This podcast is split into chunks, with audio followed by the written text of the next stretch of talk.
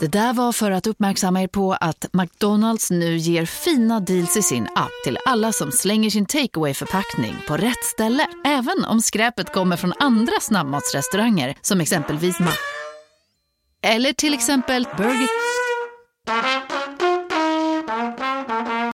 Bara på Storytel. En natt i maj 1973 blir en kvinna brutalt mördad på en mörk gångväg. Lyssna på första delen i min nya ljudserie. Hennes sista steg av mig, Denise Rubberg. Inspirerad av verkliga händelser. Bara på Storytel. Du lyssnar på en podd från Perfect Day. Ettårsjubileum, Systrarna Kjos. Nu kör vi.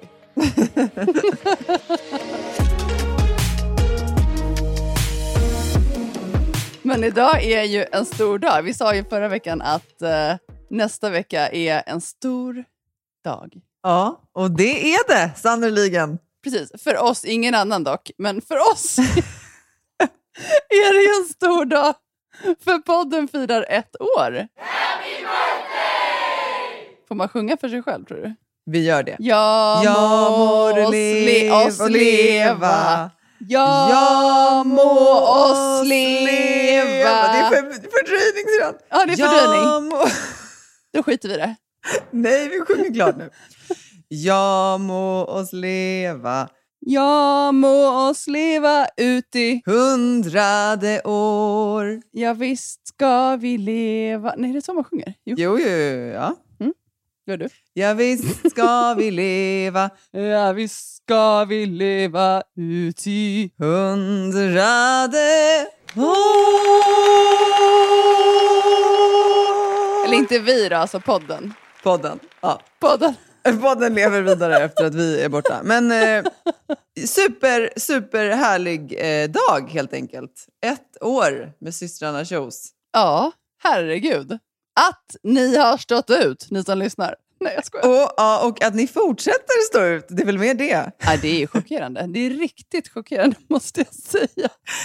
Ja, vi fick ju veta att ni också var fler än någonsin som hade lyssnat på förra avsnittet. Med över 60 000. Det är ni helt galna. Ja, nej, men det är ju helt sjukt. Det är många människor. Det är väldigt många människor. Undrar vilka ni är.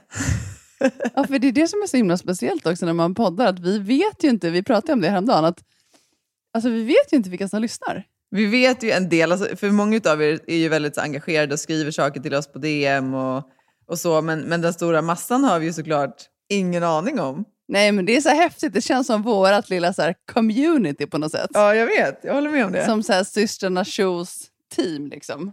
Det känns att alla som lyssnar är i vårat lag. Ja, man får hoppas det. Det finns säkert en del som lyssnar som inte är det. Men jag tänker att det är ändå så här... Ja, men det är någonting väldigt fint med att det uppenbarligen är så många. Det måste vara så många liksom, olika åldrar. Och det har vi ju kunnat se i statistiken ju. Att det är liksom en väldigt, alltså, väldigt stort spann bland er som lyssnar. Och det är ju främst kvinnor, men också män. Ja. Men övervägande delen kvinnor. Ja, nej, men det är fantastiskt. Vi är så glada att vi har er också så här det här året. Alltså vad snabbt det har gått. Ja, verkligen. Och vi har poddat på liksom alla tänkbara ställen. Ja, det har vi verkligen. Nej, men alltså vi har ju knappt poddat så här. Vi har ju en så fin poddstudiokontoret, alltså Perfect Day, där vi kan sitta. Vi har ju knappt varit där. Vi var ju där en hel del i början. Då var det ju som alltid att vi poddade från studion. Ja, vilket alltså jag älskar ju poddar från studion. Det ger en speciell känsla. Ja, jag håller med. Men nu har vi ju mest... Ja, men det är som du säger, alltså vi har ju varit överallt och ingenstans. Alltså vi har suttit på KS. Du har suttit i bilen när du väntar på ridskolan. Jag har suttit uppe i Åre på en fjälltopp. Alltså. Ja. Men det är någonstans det som också har varit så speciellt, att så här, vi poddar direkt från livet. Ja, verkligen. Det är liksom, det har varit ett nedslag från den dagen där vi befinner oss ungefär. Ja, för det är det som är så kul också. Det är många av er som har skrivit att så, men det känns som att ni liksom inte har så mycket manus och sådär. Och vi hade väl egentligen inte det så jättemycket i början heller. Men vi var ändå lite mer liksom strukturerade kring vad vi ville prata om. Ja, men vi hade ju ingen manus, men det var mer så här, vi hade ju stolpar på att så här, okej, det här vill vi ta upp. Ja, men det som är intressant med det tycker jag också att så här, det blev ju ofta så, för det händer ju så mycket hela tiden i världen och i livet, och då kunde det ju vara ibland så här att saker som vi hade bestämt att vi skulle ta upp kändes liksom inte ens aktuellt längre, eller liksom sinnesstämningen var en helt annan och så här, så att nu har vi ju mer bara gått åt att så här, var är vi idag, hur känner vi idag, vad har vi för tankar, reflektioner och liksom idéer, och så låter vi det få ta plats. Och det tycker jag personligen är så vansinnigt fint att ni verkar tycka om, för att det blir så liksom nära, men också för oss väldigt rått och äkta på något sätt. Rått, ska jag. Nej, men jag tycker också att det är så här, för oss är det ju mer att vi hänger ju en timme i veckan när vi poddar, alltså vi hänger ju mer än det, men jag menar bara så här, för oss är ju det är en tid för oss att umgås och prata som vi pratar i normala fall, och sen så är det ju bara så att det är väldigt många som liksom lyssnar, och det blir ju så här, det är som att ni hänger med oss. Jo, det är ju så vi i alla fall hoppas och vill att ni ska känna, att ni liksom blir inbjudna till vårt häng, vilket är liksom, det är lite kaos, det är lite upp och ner och lite sådär, men det är det som vi också så här, det har varit så fint att ni har verkligen så här tagit oss för dem vi är, alltså så här, vi har kunnat vara oss själva till 100%. Och det har verkligen varit, nej men det är något alldeles speciellt med det, så att ja, jag är så tacksam över att vi vågade starta den här podden. Ja, jag med. Jag är så glad för att Hanna och Amanda kontaktade oss och sa att de tänkte att ni har nog talang för det här, tjejer. Kan inte komma hit och ta ett möte? Och jag var ju livrädd. Jag var bara så, nej, jag har ingen aning. Jag har aldrig lyssnat på en podd. Jag kan inte. Jag vill inte. Men jag är glad att du ändå var lite mer kär. Men vi kör. Ja, jag var väl mer. Vi kan väl i alla fall gå på ett första möte. Ja, det var ju. Och sen när vi gick därifrån så behövde ju inte jag övertyga dig direkt. Nej. Det hade ju Amanda och Hanna redan gjort. Ja. Nej, men vilken fantastisk resa. Ja, jag håller verkligen med om det redan. 1 år in. Vi hoppas på många fler. Det hoppas vi verkligen på.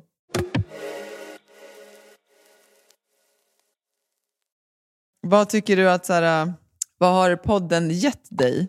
Alltså jag hade nog inte kunnat föreställa mig hur mycket den skulle betyda för mig. Alltså mer, alltså hur stor och viktig del den skulle ändå vara i livet. För att det har varit en sån, alltså jag har ju vuxit väldigt mycket under det här året på ett personligt plan. Mm. Jag har ju på ett sätt blivit mycket mer modig i att våga prata om saker som är också lite jobbiga.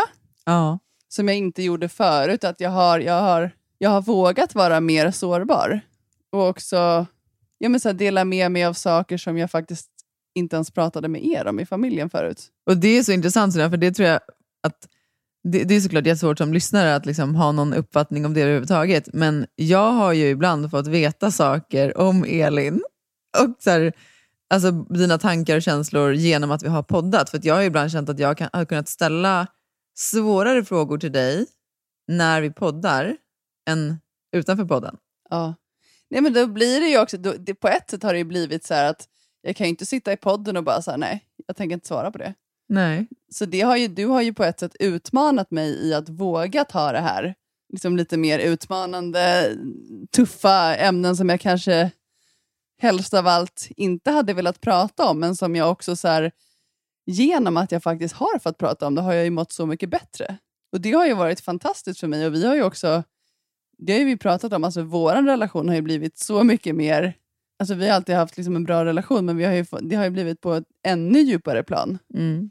För att vi verkligen har fått chansen att så här, mötas en timme i veckan och prata klart. Precis, prata klart, bara vara i stunden, inget som stör oftast.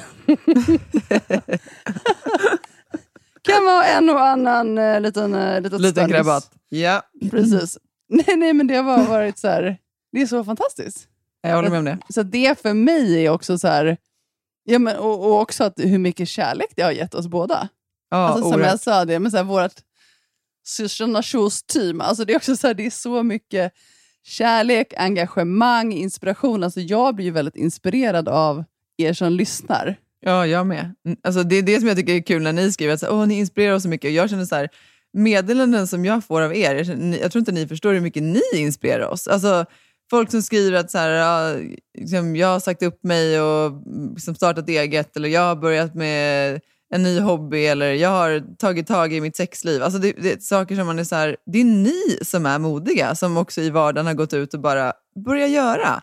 Jag blir så inspirerad av det. Nej, och jag kan fortfarande så här bli lite full i skratt när folk eller så här, när ni som lyssnar skriver så himla fina och så här meddelande om att vi har förändrat er. För mig är det fortfarande så här, du och jag pratar skit en timme i veckan. Nej, så det jag gör kan vi inte förstå. Nej, men det är fortfarande lite så här, för mig är inte det... Nej, men inte förminska det. Jag tycker inte vi pratar skit. Nej, inte för mig, inte snacka skit. Men för mig är det så här, det är inte så att jag tänker att varje vecka när jag går in och poddar så här, nu ska jag förändra världen. Det är inte det. Jag menar bara så här, hur lite det ändå krävs för att kunna inspirera andra. Ja, men jag tänker att det är väl inte så lite egentligen. Alltså du förstår vad jag menar. Alltså jag menar bara så här, för mig, bara att dela med mig av mina tankar och känslor och utmaningar i livet, att hur det kan hjälpa andra. Jag har fortfarande så här, jag vet inte, det är svårt att sätta mig in i det på något sätt. Ja, man känner sig ödmjuk inför det, såklart. Verkligen. Ja. Vad har podden gett dig då, syster? Nej men du har ju egentligen slutat säga syrran förresten. Det var ju en sån debatt om det i början, syrran. Jag tror inte att jag har slutat säga det. Absolut inte. Nej men jag håller med dig alltså, om det du säger också. Det har liksom stärkt vår relation, tycker jag. Det är ju liksom den stora saken. Men sen också tycker jag att jag själv har blivit modigare. Alltså liksom du beskriver det också. Att så här, du kanske har fått prata om liksom flera jobbigare saker. Den delen tycker jag ändå så här, jag har nog alltid varit ganska filterfri. Men däremot tycker jag att jag har blivit modigare kanske i saker och i val och beslut i livet generellt. Och det känner jag ibland kan vara en följd av podden. För att jag också lite känner att så här, men jag vill leva som jag lär. Alltså, vi pratar om vissa saker, om att ta för sig och leva mer sant. Och har jag såklart också känt att jag vill också så självklart att liksom, det ska kännas helt 100 även i mig. Inte bara någonting som jag sitter och säger och uppmanar er andra till. Så att det är väl liksom den största saken, skulle jag säga. Det är häftigt. Mm, det är häftigt. För du har ju också förändrat många delar i ditt liv under det här året. Ja, det har jag verkligen gjort. Så tack podden. Ja, tack podden. Tack Perfect Day. Tack alla ni som lyssnar framförallt.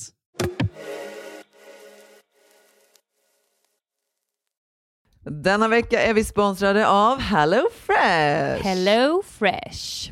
Men vi har ju en jätteklurig kod till er idag, eller hur? Ja, alltså den är ju superbra, men den är lite svår att säga. Det var det. Säg den. Vi säger den flera gånger. Flash. Sys. Hur stavar man det då? Då har vi Flash först. FLASHSYS.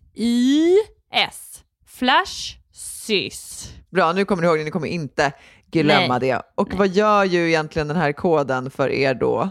Jo, den ger er inne på hellofresh.se upp till 1449 kronor i rabatt på dina 5 första kassar. Och varför gillar vi HelloFresh då? Nej, men jag gillar så mycket med HelloFresh. Men om jag får bara någonting kort så älskar jag liksom variationen. Och jag älskar också hur det liksom så här hjälper till med faktiskt att man kan ta liksom lite fler hållbara steg. Alltså det blir mindre matsvinn. Man kan också när man så här väljer sin meny. Har du sett det? Att man kan då så här välja också hur mycket liksom, utsläpp, CO2-utsläpp som liksom respektive maträtt bidrar till och så vidare. Så man kan ju liksom, man kan se sin reella påverkan. På hellofresh.se så kan man använda koden FLASHSYS och få upp till då, som Ida sa, 1449 kronor i rabatt på de 5 första kassarna. Om man inte har provat HelloFresh ännu. Och man får också fri frakt på den första matkassen. Nice. Men alltså, du kan också använda koden om man har varit kund tidigare men har avslutat abonnemangen för över 12 månader sedan eller längre. Så kan man bli kund igen helt enkelt. Ja, det kan man verkligen bli. Och hörni, det här... Fina erbjudandet gäller till den 27 maj, så det är under en begränsad tid, så passa på. Tusen tack HelloFresh. Tack. Vi skulle ju egentligen varit på kontoret idag och firat. Nu blev det inte så. Nej, du kan ju dra lite kort varför det inte blev så. För nu är det ju så här att nu ligger jag hemma i min säng här med duntäcke och så har jag lite te på sidan här. Mm. Och vad gör du? Jag ligger ju i soffan då hemma hos mig och har tyckt ganska synd om mig själv senast. Ja, men det har varit synd om dig. Nej, men för att använda ett Elin-uttryck. Long story short. Så... Ja, precis. Och sen så berättar jag så här svinlång historia. Ja, ja, nej, men jag började känna mig lite svajig igår eftermiddag på kontoret. Och efter mitt sista möte så istället för att sitta kvar sista timmen då och jobba så tänkte jag, nej men jag rör mig hemåt. Jag får jobba det där på tåget istället. För jag kände mig liksom inte helt hundra. Jag kände att om jag skulle bli riktigt kass så har jag ingen lust att åka i rusningstrafiken. Ja, du kände dig yr eller? Jag kände mig liksom lite illamående, så här olustig. Ja. Ja, och så kom jag i alla fall till Odenplan då, därifrån jag ska ta tåget. Var det mycket folk på tåget eller? Ja, det var en hel del folk för att det hade varit tågkaos den dagen. Så det var massa inställda avgångar. Och då kände jag så här att jag började bli... Ja, men du vet när man svettas. Alltså du vet, man blir så varm inombords. Man känner att det är någonting som... Kroppen börjar jobba. Ja, exakt. Då tänkte jag så här, ja men om jag bara ändå tar mig hem. Så kan jag liksom komma hem och få kräkas hemma, tänkte jag. Så jag satte mig på tåget och drog på någon så här... meditationsspellista och försökte bara djupandas och men det gick inte jättebra. Så när jag hade åkt typ 2 stationer kände jag att så, det här kommer aldrig gå och började tänka så här, okej, men vad har jag för options? Jag hade ju ingen påse med mig. Men jag tänker ju mer så här, varför går du inte av tåget om det var så illa? Därför att jag kände att det kan säkert funka. Jag tänkte att jag kommer kunna andas mig igenom det här. Det var ju det jag tänkte.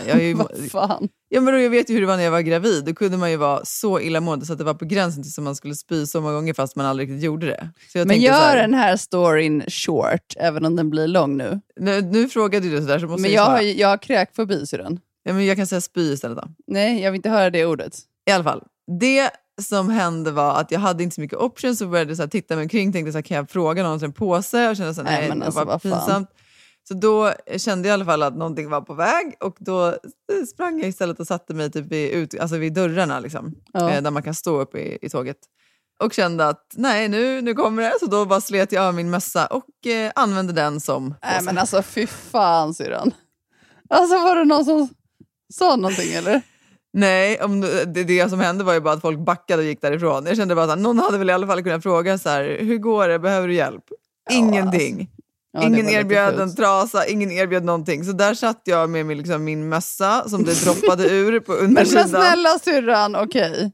Och sen i alla fall då när tåget stannade vid Spånga så var jag så här, okej, vad fan gör jag nu? Då tänkte jag så här, jag kan gå av, absolut. Men då visste jag ju också att tåget bakom var inställt. Så skulle jag få vänta en halvtimme till nästa tåg. Och när man mår som jag mådde igår, då vill man bara komma hem. Ja. Så att jag försökte så här, gjorde någon typ av okulärbesiktning där så här, snabbt. Så här, okej, finns det någon papperskorg? Vad kan jag tömma det här? Och så fanns ju såklart ingenting när dörren öppnades.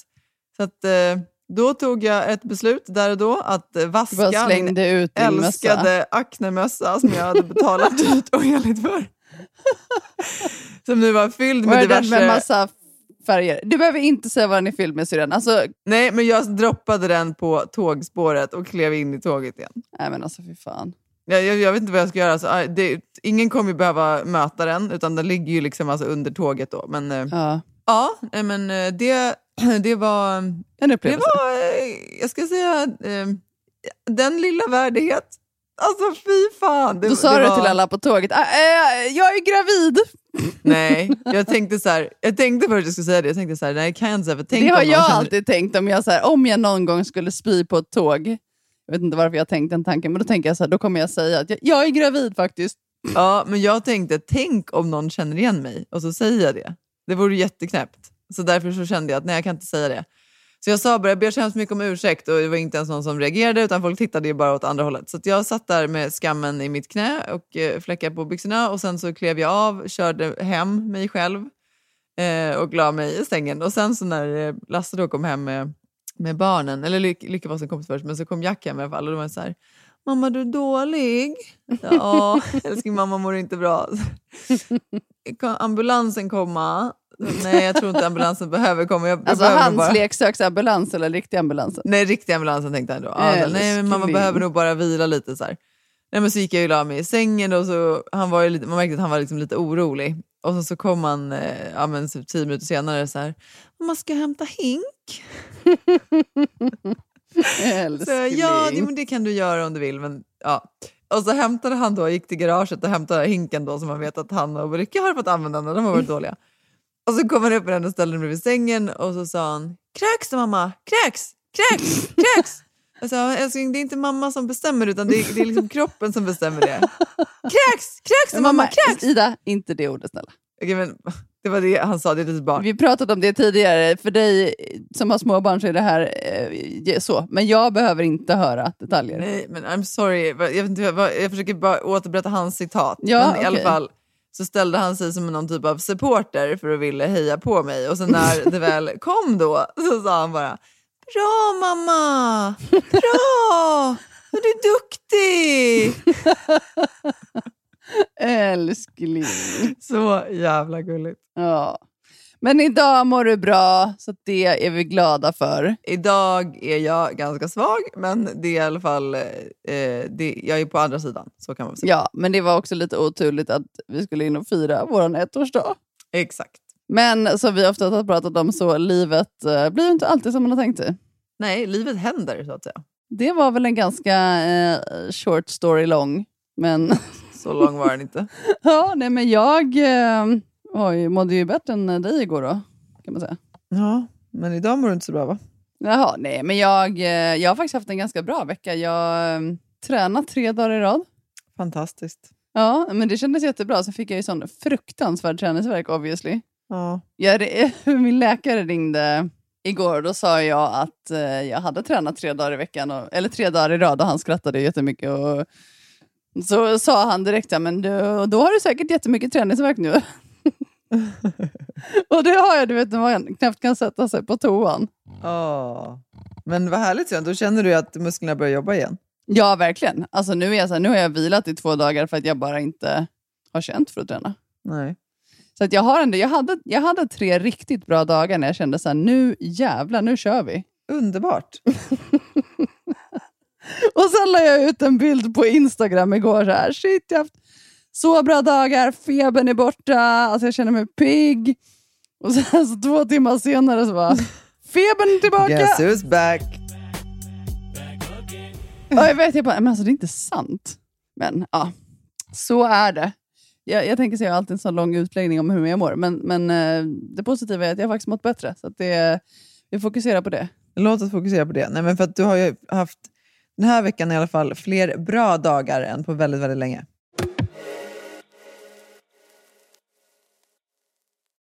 Ja, har det hänt något annat då? Har du hittat någon ny serie? Nej, gud, jag kommer knappt ihåg vad jag har gjort den här veckan. Men däremot så jag var ju med på det här Renés Brygga i somras. Mm. Som jag berättade om, och det avsnittet hade premiär igår. Jag måste bara säga det, alltså, herregud vad mycket fin feedback jag fått efter programmet. Ja, och det var ju ett fantastiskt program också igen. Ja, men det blev ett väldigt, väldigt fint program. Men jag också, det var på ett sätt var det också lite jobbigt för mig att se det programmet, för att jag var ju så himla stark och pigg i somras. Mm. Ja, men med mycket energi och så här, alltså jag har ju fortfarande energi, men liksom det var svårt att se mig liksom så sprudlande bara för några månader sedan, och så känna så här, jag är inte riktigt där nu. Nej. Men så jag övervägde faktiskt, här, ska jag ens titta på programmet? För jag nej, jag vet, du sa ju till mig att du inte tänkte titta först. Nej, men sen så satt jag och mamma i soffan och så kom det liksom programmet igång, så då såg vi det. Och jag är glad att jag tittade på det, för det är också så här viktigt. Du ska vara stolt sedan. Men stolt, alltså jag är stolt över min medverkan, det är inte det. Alltså jag vill inte, det är svårt att se sig själv i de stunderna när man mådde väldigt bra och sen så känner man kroppen nu. Men samtidigt också är det ju viktigt, som vi har pratat om innan, att alltså man kan ju inte jämföra hela tiden med när man mådde som bäst. Nej. För då blir det ju aldrig bra, alltså det gäller ju alla människor, alltså man kan ju aldrig jämföra med så här, när det gick som bäst på jobbet, eller när man kände sig som snyggast eller starkast, eller när man liksom allt bara flöt på. Alltså om man jämför hela tiden med den målbilden, då blir det jobbigt. Ja, det är svårt att hitta någon typ av tillfredsställelse eller glädje då. Nej, men det går ju inte, så jag bestämde mig ändå för att så här, vara tacksam för att jag var så pigg den dagen i somras när vi spelade in, för det var en fantastisk dag och jag blir så här glad när jag tänker på den, och det gjorde ändå att jag blev liksom, det var en fin känsla av att titta på programmet utan att då värdera i att så här, det där är inte riktigt den status jag är i nu. Men så mycket fantastiska kommentarer. Och framförallt är det många män som har slidat in på DM. Jaså du? Jaha, ja. Alltså jag tänkte så här, det hade man ju inte räknat med när man tackade ja till Renés Brygga. Det öppnade alltså upp en del portar så att säga. Ja men precis, massa slides på DM och även du vet friend requests på fejan. Okej, ja. Så jag känner ändå så här, ja, det var ju trevligt. Du kommer inte jag svara på någon av de här då? Nej. Ettårspodden då jag fortfarande inte hittat någon pojkvän. Det är lite tragiskt. Men jag har ju... Det har varit flera som har gjort lite inhopp under året. Ja, det är sant.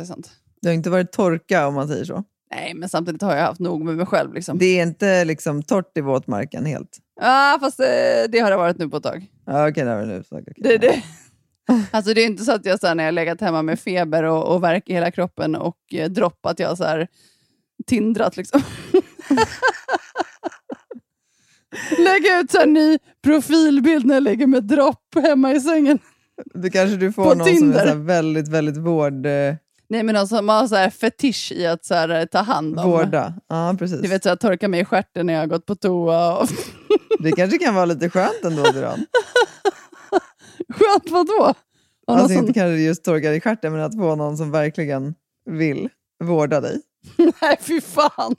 Jag kan inte tänka mig något värre. Jag tänkte säga det. Det känns inte som något som du spontant går igång på själv. Nej, jag känner ändå så här att jag har lite andra tankar kring hur jag vill leva med en partner.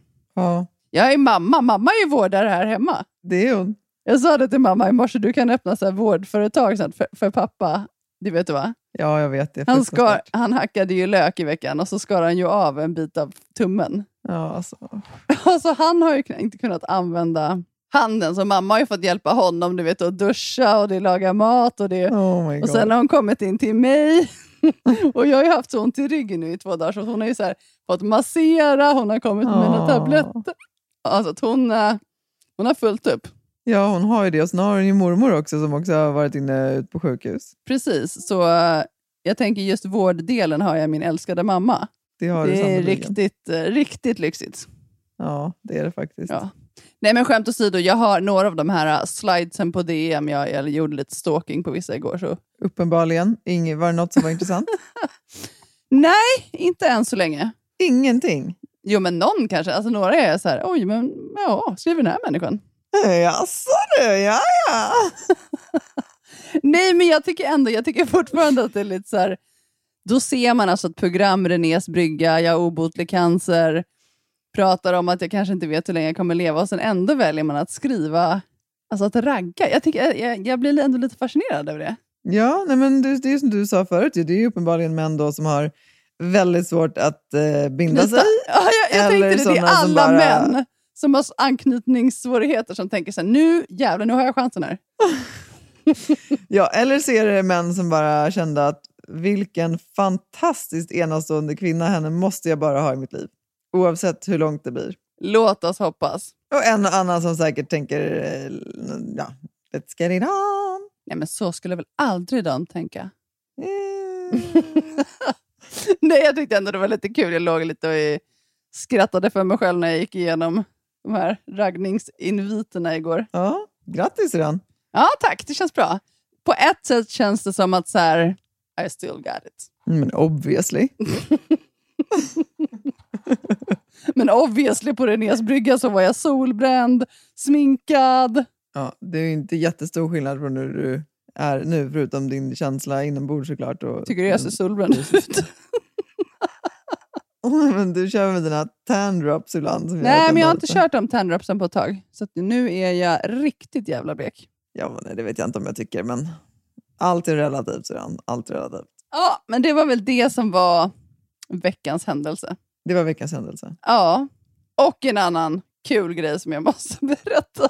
Okej. Okay. Jag och mamma kollar ju då på Gränsbevakarna. Och sen så är det ju så att Mimmi som är med i Gränsbevakarna skriver då att hon lyssnar på podden. Vad roligt. Ja, jag vet, det var lite kul. Jag måste säga det till mamma. Ja, gör det. Då blir man lite starstruck liksom. Jag har inte sett det, så jag vet inte vem Mimmi är. Jag känns som att jag kommer ursäkt. Ja, det är att ta 36,02 kilo. Bra jobbat med mig. Men jag antar att det är en väsentlig person då i det här programmet. Nej, men det är en av de som jobbar i tullen då.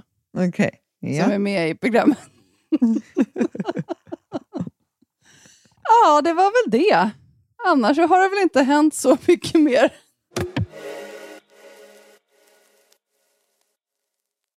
Jag har det något mer härligt att berätta istället?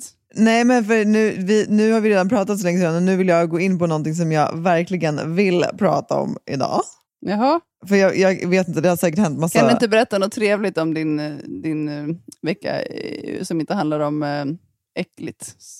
äckliga grejer? Ja, vad ska jag... Jo, men till exempel i måndag så var jag och käkade lunch med en person som heter Per Sjödell. Han jobbar som styrelseproffs. Det låter väldigt professionellt. Ja, det är det. Nej, men han är alltså en helt fantastisk människa. Och han var under en kort period med i styrelsen på ett av företagen som jag jobbade på tidigare. Och jag kommer ihåg att jag liksom bara fick en väldigt bra... Ja, men du vet när man, i vissa människor så bara känner man så här, den här energin gillar jag. Ja, men precis. Som att man ändå så här har känt kanske personen. Ja, det är någonting som är liksom att man bara klickar. Och så var det för mig med honom liksom väldigt direkt så. Och vi har liksom bara haft så lite sporadisk kontakt. Men så skrev jag till honom för ett tag sedan för att jag är intresserad av att ta på mig fler styrelseuppdrag. Mm. Varför det? Ja, för jag tycker det är så kul. Mm. Och då skrev jag till honom för att jag ville tanka honom på lite information och tips och så här. Så då tog vi en lunch och hade bara ett sånt där, ja men du vet också en sån här lunch när tiden bara liksom, det är som att tiden inte finns ungefär. Mm. Och man går därifrån som att man lite svävar på moln för att det bara är så bra energi. Och det var ett sånt där, ja, om jag då jämför med energin jag hade igår så var den väldigt annorlunda den jag hade då på lunchen i måndags. Ja. Jag är inte så insatt, men alltså varför vill man vara med i en styrelse? Eller tjänar man pengar på det? Eller vad? Nej, jag jättedum fråga, men vad är det liksom, vad är grejen? Vad gör man?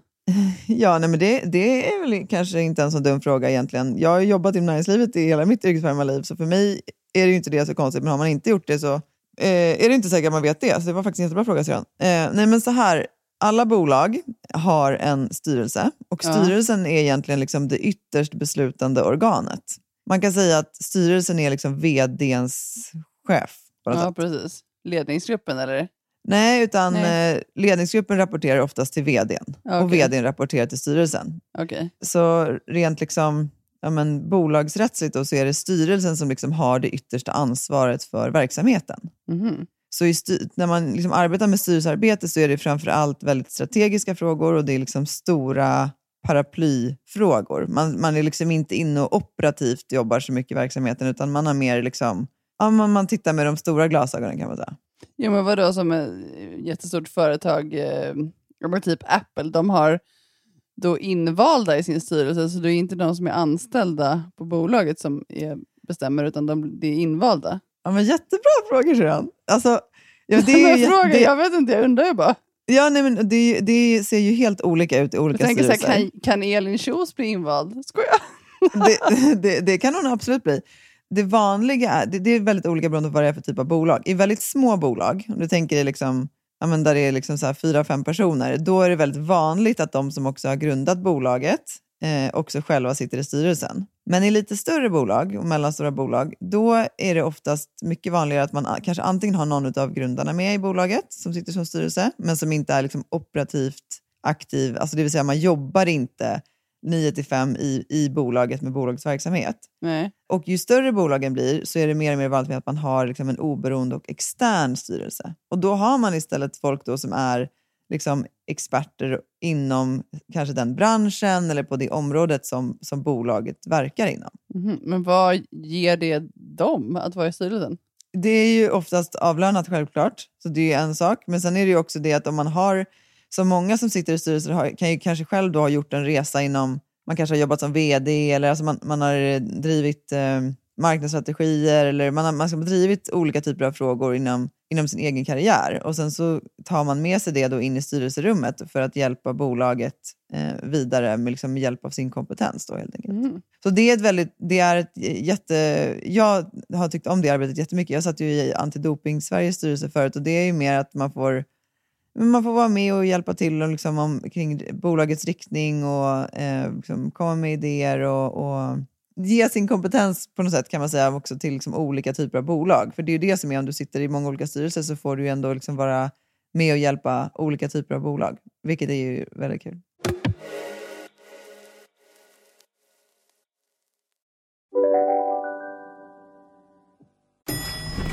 Nej.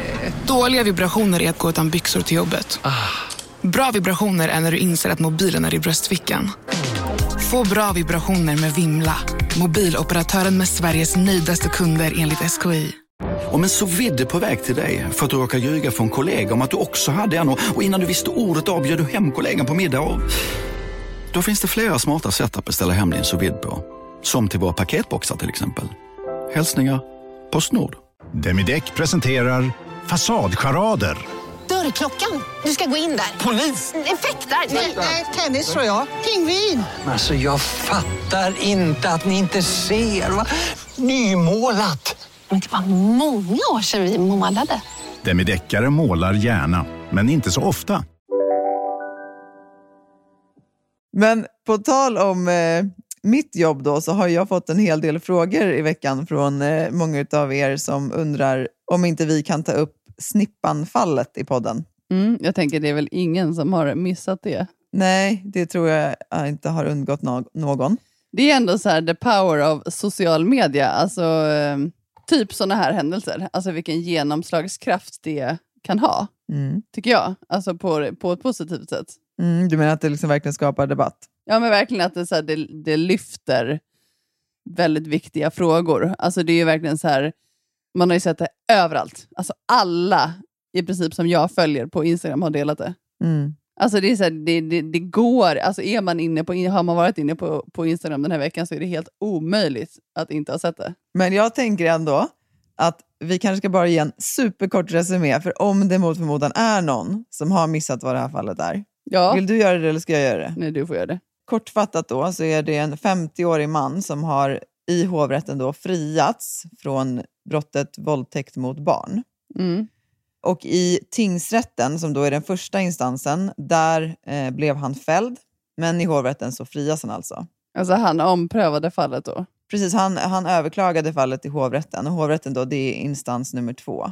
Just det. Och i hovrätten då så frias han. Och det som har hänt, det är att hovrätten har då liksom slagit fast att... jag ska ta det från rätt håll här nu, men för att man ska kunna dömas för ett visst brott så måste så här olika rekvisit vara uppfyllda. Eller alla rekvisit måste vara uppfyllda för att kunna dömas för ett brott. Och i det här fallet då så måste det då vara klarlagt att han har varit inne i hennes underliv för att det ska kunna bli då en våldtäkt. Och det har fastslagits att han har varit inne med sina fingrar. Det säger hovrätten att det kan vi fastställa. Men anledningen till att han inte döms, det är för att hovrätten menar då att flickan har inte tillräckligt tydligt kunnat förklara vad hon menar med snippa. För hon har ju då berättat att den här mannen har liksom haft sina fingrar inne i och till och med, citat, långt inne i hennes snippa. Och då menar hovrätten, domarna då, att det är inte tillräckligt tydligt vad som menas med ordet snippa, och därför så tar man det säkra för det osäkra och frikänner honom. Nej, men de utgick väl från ordbok, alltså sån här akademi. En sån här ordbok, vad innebörden av en snippa, och då sa de ju att det var beskrev de yttre delarna på underlivet ju. Precis, och det de har gjort då när de har varit osäkra på vad flickan menar, det är att då de har använt en ordbok, svensk ordbok. Och i den då så har man definierat snippa som kvinnans yttre könsorgan. Och så har man nöjt sig med det, och så har man då sagt att ja, då kan vi alltså inte bekräfta att det är så, och därför så frikänns han. Alltså det är så sjukt. Vad som är väldigt intressant med det här, jag tycker att så här, det här visar ju på en otrolig slapphet, tycker jag. Och en okunskap kring den kvinnliga kroppen. Och jag tycker också att snippa har blivit ett väldigt vanligt ord som många, alltså yngre, använder. Alla, ja men herregud, det är det. Min Jack vet vad snippa är. Nej men precis, alltså vi använde ju inte det när vi var små. Men jag tänker så här, Lyckes generation och de som är tonåringar, de använder ju det ordet idag. Absolut, det är det ordet som man använder. Men det som är så intressant med det här då är att, för det var en av domarna nämligen som blev intervjuad i Expressen och som då lite raljant sa att så här, ja, men vi liksom tar ju bara hänsyn till den bevisningen som är framlagd och menade att då så här, för gemene man som inte förstår sig på juridik ungefär så är det kanske inte så konstigt att man tycker det här är konstigt, men vi har inte gjort något fel. Och han menade då att så här, vi har ju gjort en omdömesfull prövning eftersom vi då har liksom slagit upp vad ordet betyder. Men det som är intressant i sammanhanget är att om de då bara hade använt ett lexikon till exempel Svenska akademiens ordlista, då är definitionen kvinnans underliv. Men gud, jag tycker det bara det är så, förlåt mig, men det är så jäkla slappt. Och sitter man som domare i liksom en av Sveriges högsta instanser, då får det inte gå till så här. Nej. Det är också liksom ett sånt tydligt tecken på liksom hur viktigt det är med representation. För att i den här domen så är det också 3 stycken äldre män som har dömt. Och det finns en kvinna som är skiljaktig, det vill säga att hon håller inte med. Och hon menade ju att det var tillräckligt tydligt vad man menade med snippa. Och ville ju då att han skulle fällas för brottet. Det blir också alltså väldigt speciellt också, just för att alltså, gå igenom som 10-åring, behöva gå igenom en sån här rättegång och sen då inte bli hörd egentligen. Alltså att man så här inte... Nej, jag vet. Det är ju, alltså det är ju så... Det gör ju att det är inte direkt fler som kommer anmäla sånt här. Nej, det blir också att ställa orimliga krav på ett brottsoffer. Alltså om hon inte ska kunna förklara vad hon har varit med om med hjälp av sitt vokabulär. Ja. Då har vi ju ett ganska stort rättssäkerhetsproblem, skulle jag säga. Ja, det, är liksom inte, det borde inte vara hennes ansvar, utan den kunskapen och kompetensen ska finnas hos domstolen. Men det kan ju inte hänga på ett enstaka ord hur man väljer, och liksom, det kan ju inte vara det hänger på heller, det är ju sjukt. Nej, men det som också är så speciellt med det här är att så här, oavsett, för jag tänker så här, oavsett om det nu var så att de tyckte att det fanns en oklarhet kring vad hon menade med ordet snippa, så har hon ju i flera... När det är barn i rättegångar på det här sättet, då är de sällan med i själva domstolen. Utan deras förhör, de spelas oftast in innan. Mm-hmm. Och sen spelas de upp i domstolen. För att det är mycket som är liksom ganska så här traumatiskt och jobbigt med det här, såklart. Jo, såklart. Men på de här filmerna då har hon visat både... Alltså hon har visat med gester och berättat liksom hur hans fingrar var inne i henne.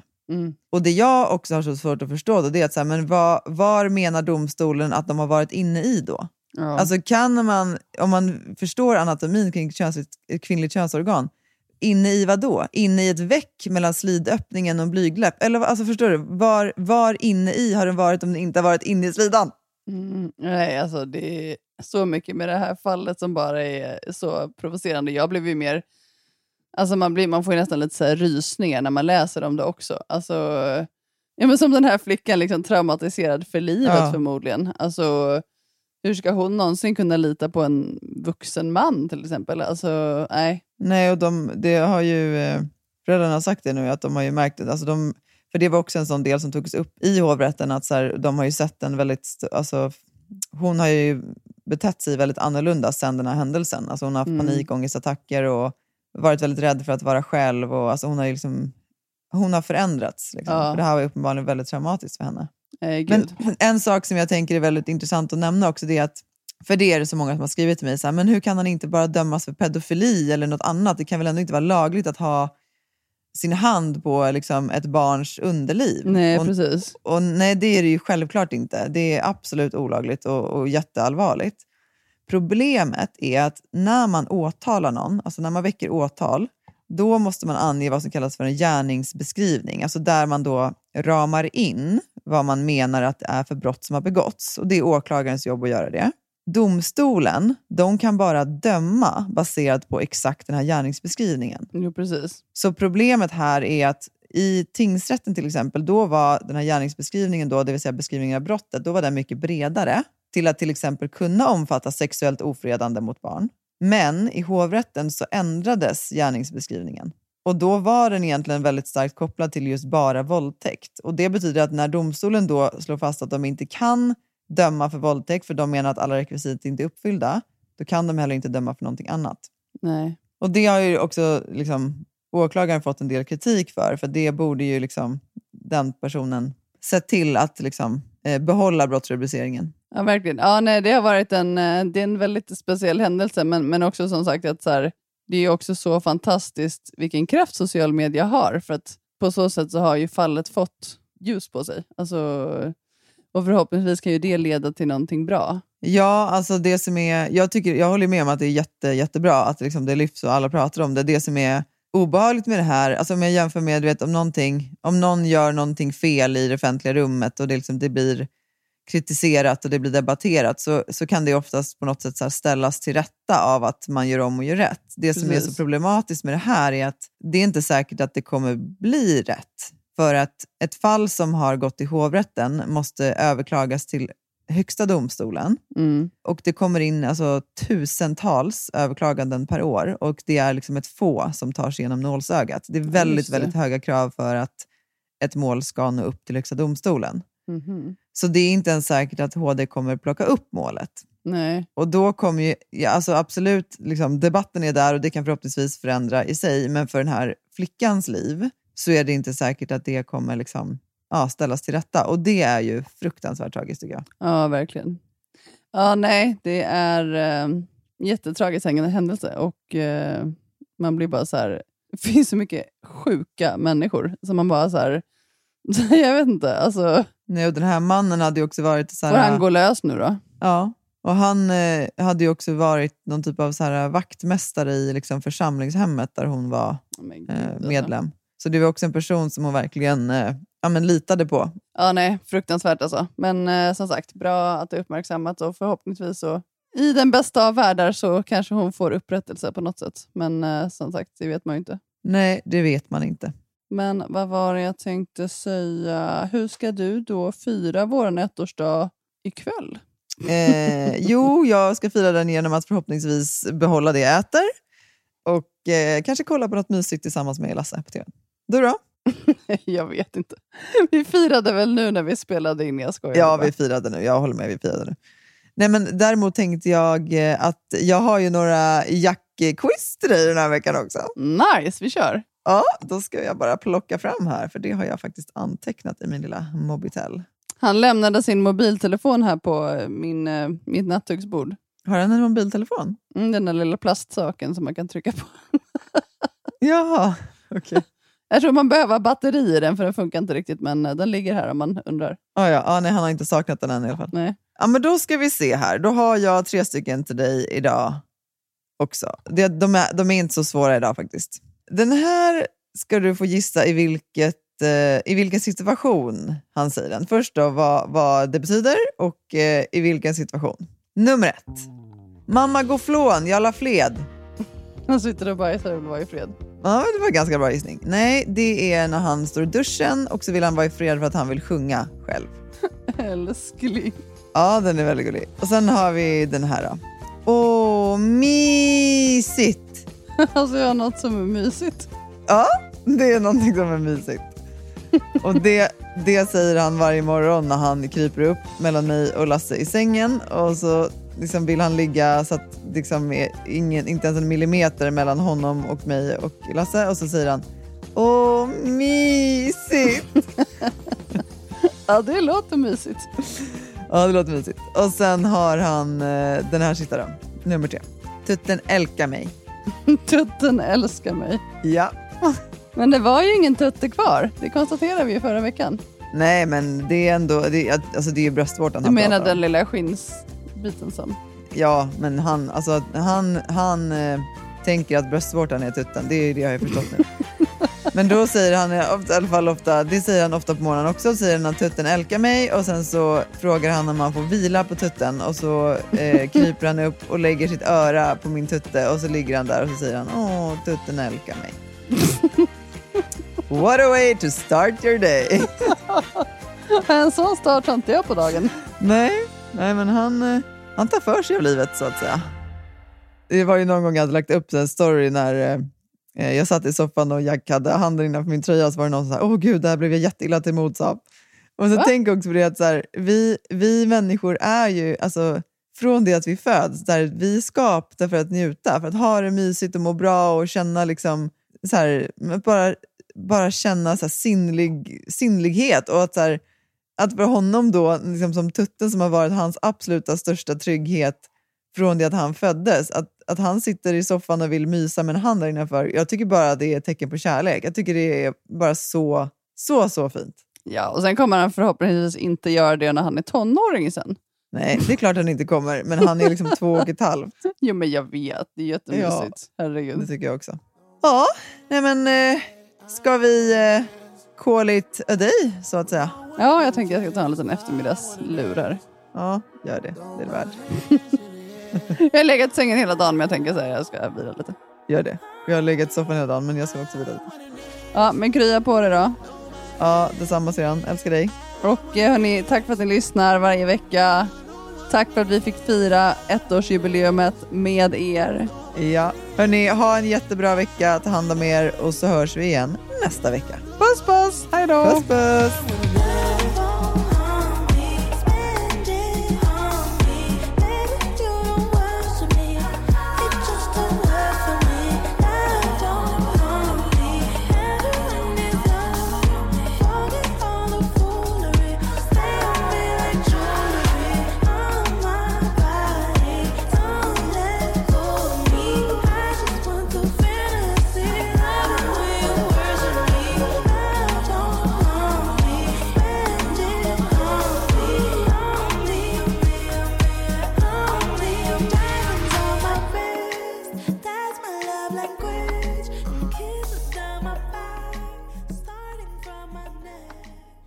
Den här podcasten är producerad av Perfect Day Media.